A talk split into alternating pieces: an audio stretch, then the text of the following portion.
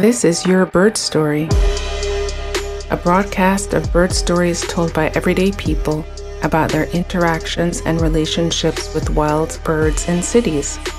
I'm your host, Georgia Silvera Seamans.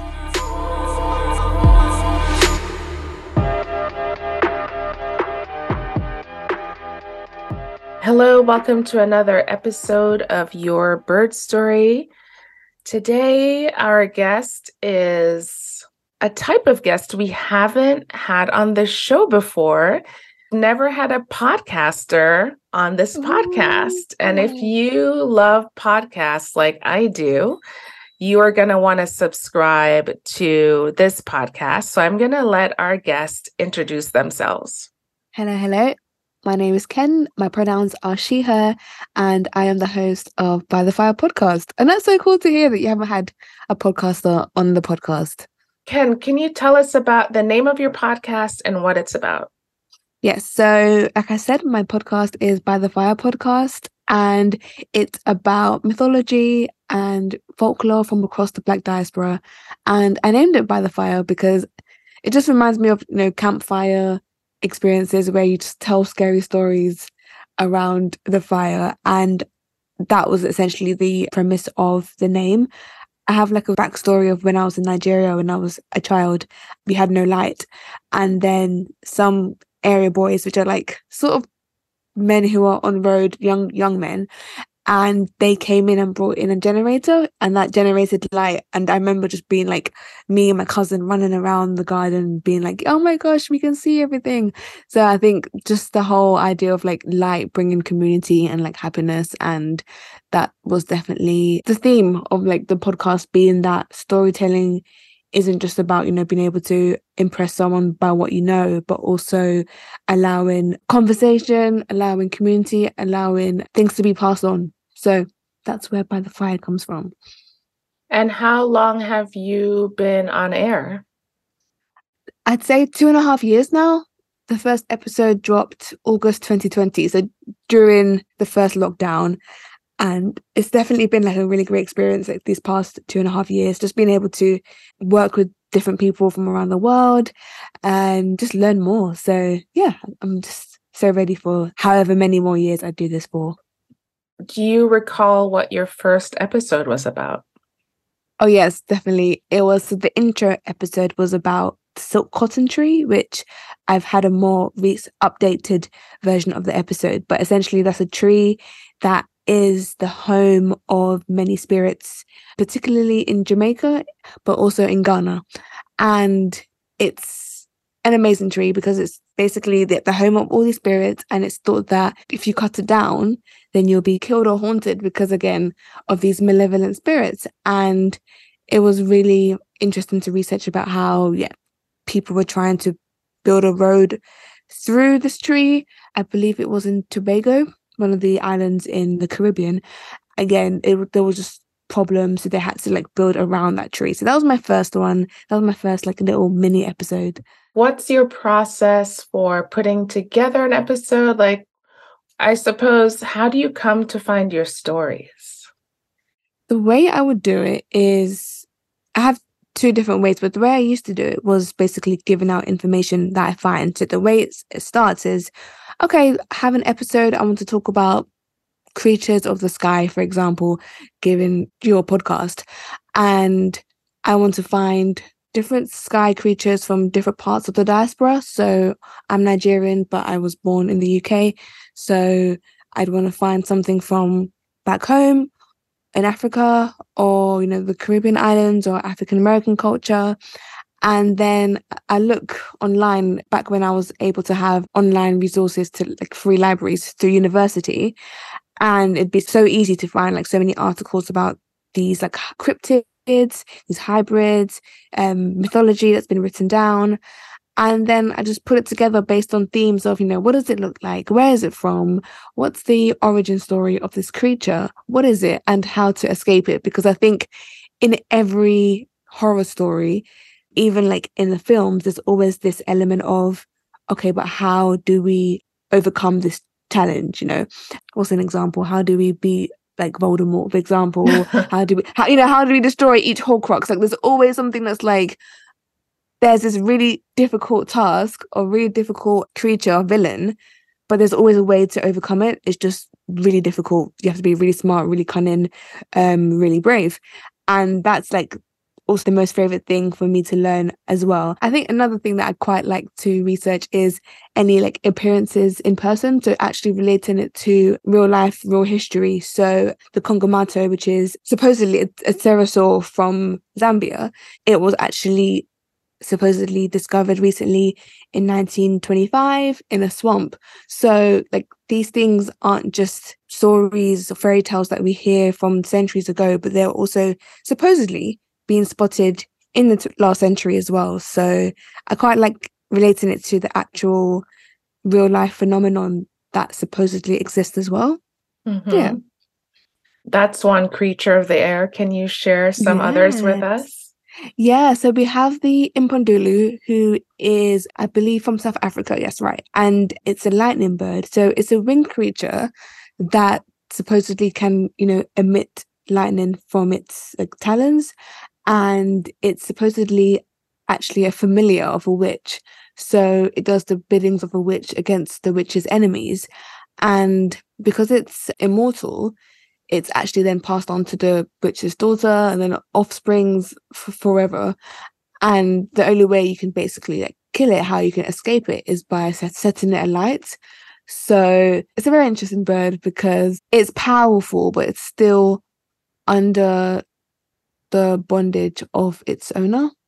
Oh, that's so interesting. Fire coming from the talons. It makes me think of, ooh, there was a story, a science story before the pandemic, I think, that talked mm. about raptors in maybe it was New Zealand or Australia or maybe savanna type ecosystems. And these birds would break off lit twigs and then carry oh. them at a distance to spread fire. Oh my and God. I'll have to verify this, but it was seemed to be like a hunting tactic. So when the grasses would alight, yeah, then the smaller creatures living in the grasses would run out and then yes. the raptor could hunt them. And I'm wondering then if that story is a story of that particular species.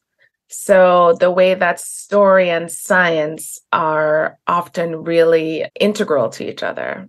Oh yes, I mean another feature of the Impundulu is the fact that it's thought to be a vampire bird as well. Mm. So it can also feed off like blood of its fellow birds, which is similar to the like, vampire groundfinch, which is a bird that feeds off the blood of like booby birds.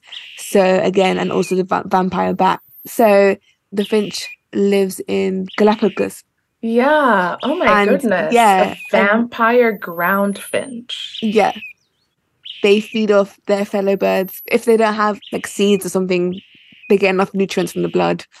Oh, that's so wild. yes. Yes. This lightning bird does that as well. So again, like that whole link in between what exists and what could be a cryptid it is like so interesting to like learn about any other creatures of the air in mythology yes so we have something called yombos and they are from senegal and they are these little fairies they're gray and they are thought to be the spirits of those who have passed away so they tend to come together and have parties when everyone is asleep. It actually is quite nice and wholesome. So they have these little parties and they're served by waiters who don't have feet or hands somehow. And then they literally just have a feast every night and then they supposedly work with the humans. So they never take too much food from the humans. It's always enough for what they need. They're really, really cute and wholesome and there's not really like much about them, but they are like quite small they live off the capital of Senegal, which is Dakar. And yeah, they're just known as the Bakna Wakna, which means good people. So they are actually one of the few benevolent creatures I, I talk about. Hmm. Yeah. One of the early episodes that we did was about the cardinal Mm. in North America.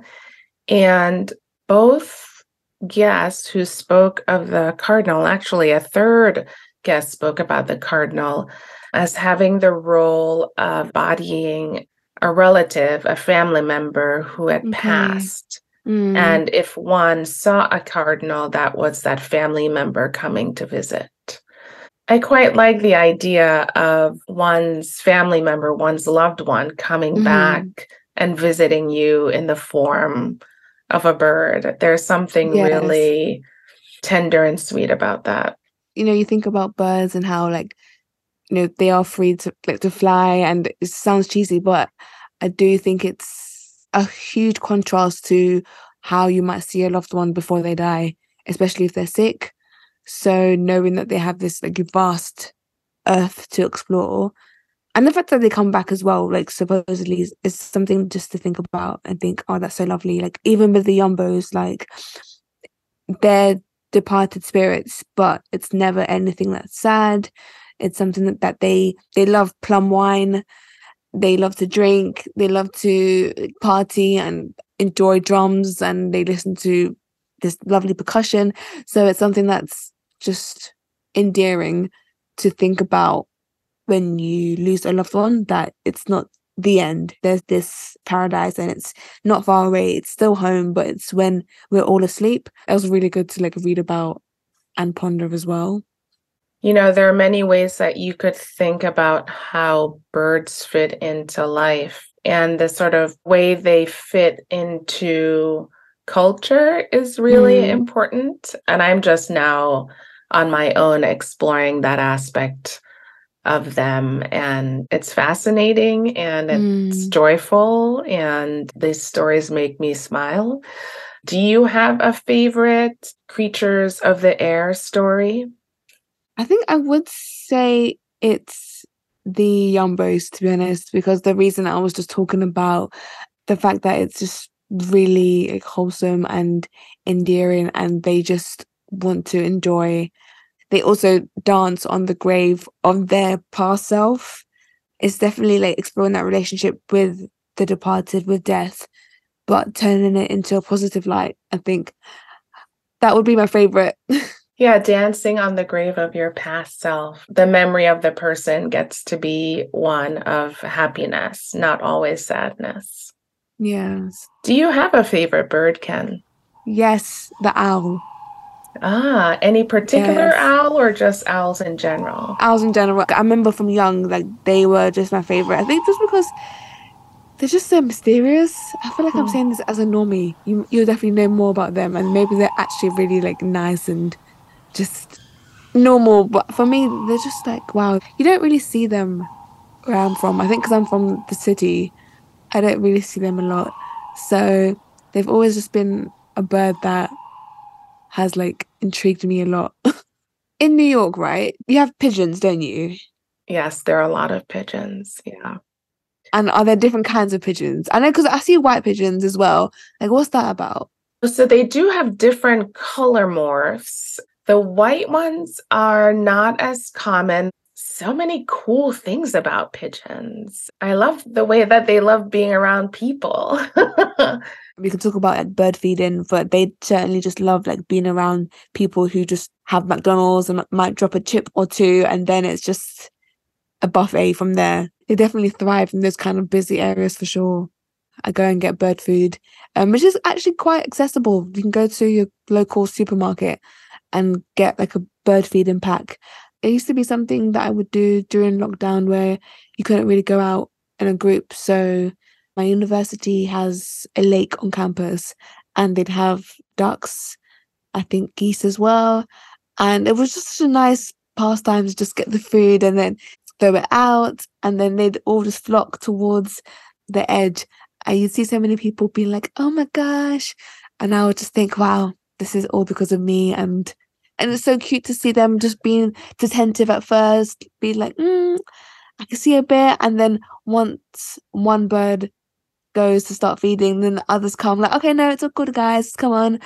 Yeah, I think for the soul, for the feels. It was very, very nice to watch and just reminded me of like because I'm Christian, how important it is as humans to take care of other animals Hmm. and not to do it for any benefit. Of course, there is that intrinsic benefit of you feel good about helping another creature, but you know, I spent money and time to do that, and it just felt like nice that yeah, you're doing something to feed the birds, and it's just really cool. It's not something that I did before, so I definitely like do enjoy it.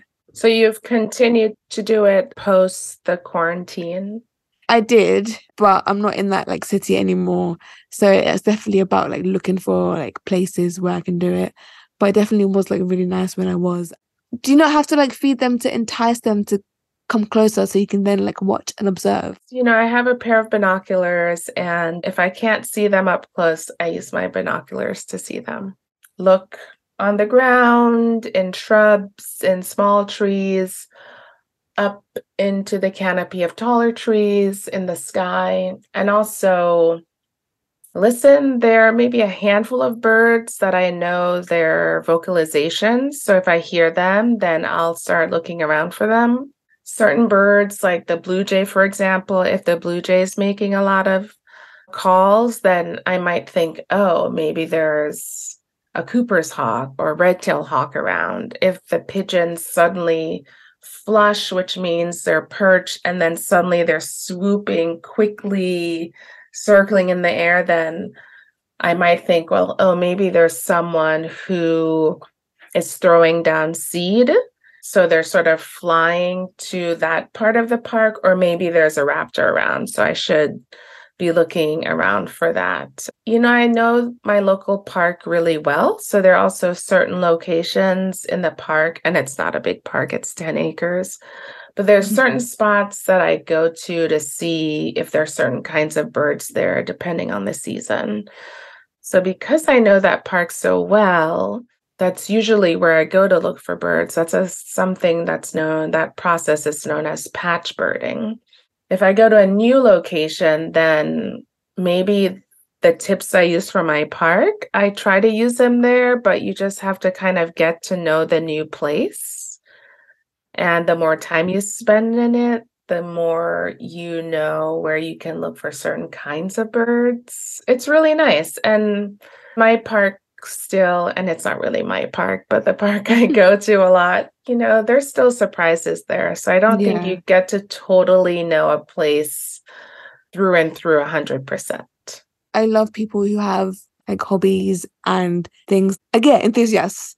So that is an amazing thing. Do you know much about the, the, the silk cotton tree? Have you heard of that before? That episode of your podcast Mm-hmm. was the first time. And then I heard a story about this tree on a different podcast. And that was the second time I'd heard about this silk cotton tree. So you introduced me to this tree. And I have to say, I mean, the stories you share with people are incredible and they're just so many and i love the fact that it's the not the conventional mythology Mm. that some people might be used to i love that it's from the african diaspora i love that perspective it's refreshing i think it's just what we need you know western white Europeans don't have the handle on mythology and folklore. So, really kudos to you. And I hope there are many more years of this podcast. Thank you. Yeah, I mean, the reason why like I made it was because, you know, I was listening to another podcast which I won't name, but you know, it was completely erased the whole diaspora stories, literature, and I just thought, well, that's crazy because there's so many superstitions that we do today that is related back to ancestral practices in African American culture, which is vast in itself in the south with the blue ceilings that are painted blue in the south homes like above the porches. That's done because spirits can't cross water. So they they would see the blue ceiling and think that's water so they won't go into the house. And you know, if you go to the south, you see a lot of the, the houses like that. And again, that's just African American like lore that is now put into architecture. New to me, and I'm going to look this up because I want to learn mm. more. Definitely do. I mean, you guys have like so much, and you know, it differs based on like region and what might have migrated based on those who moved from the south to the northern states. And a lot of it just needs to be told. I know there's like an issue with gatekeeping as well, but I think there is so much that you can learn about your own culture that I can learn as well. And then same as me, I can learn about Nigerian things that I didn't know because I've been in England this whole time that someone else can then learn. So it's really like a two way, how many millions ways a conversation with people. So I do enjoy it. I do. I hope that this year will bring lots of owls into your life. And I'm so glad that we got to talk about creatures of the sky and lots of other things related to birds. Yes, thank you so much for having me. Oh my goodness. I really wish the best for like yourself and your podcast. And yeah, I really hope really nice birds flock to you. Thank you, Ken. Thank you. Thank you, Georgia.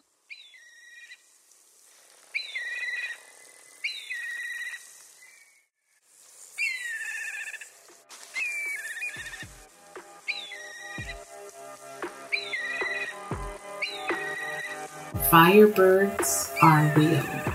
On February 22, 2016, writer Christian Smith published an article in Audubon magazine about the creatures, and here I'm going to quote read from the article. The research is not yet published or peer reviewed.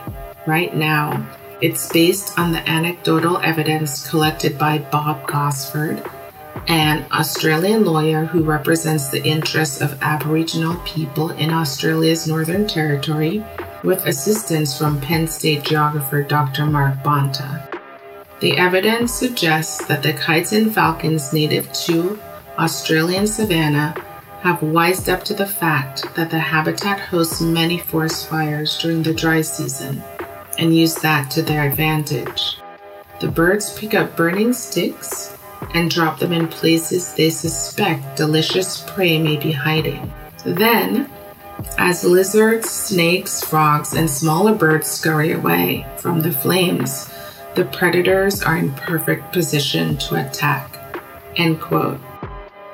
The researchers are collecting anecdotal evidence from the personal testimonies of Australian firefighters as well as Indigenous people. Thank you for tuning in to this episode of Your Bird Story. Like, share, subscribe, and we'll see you back here next month.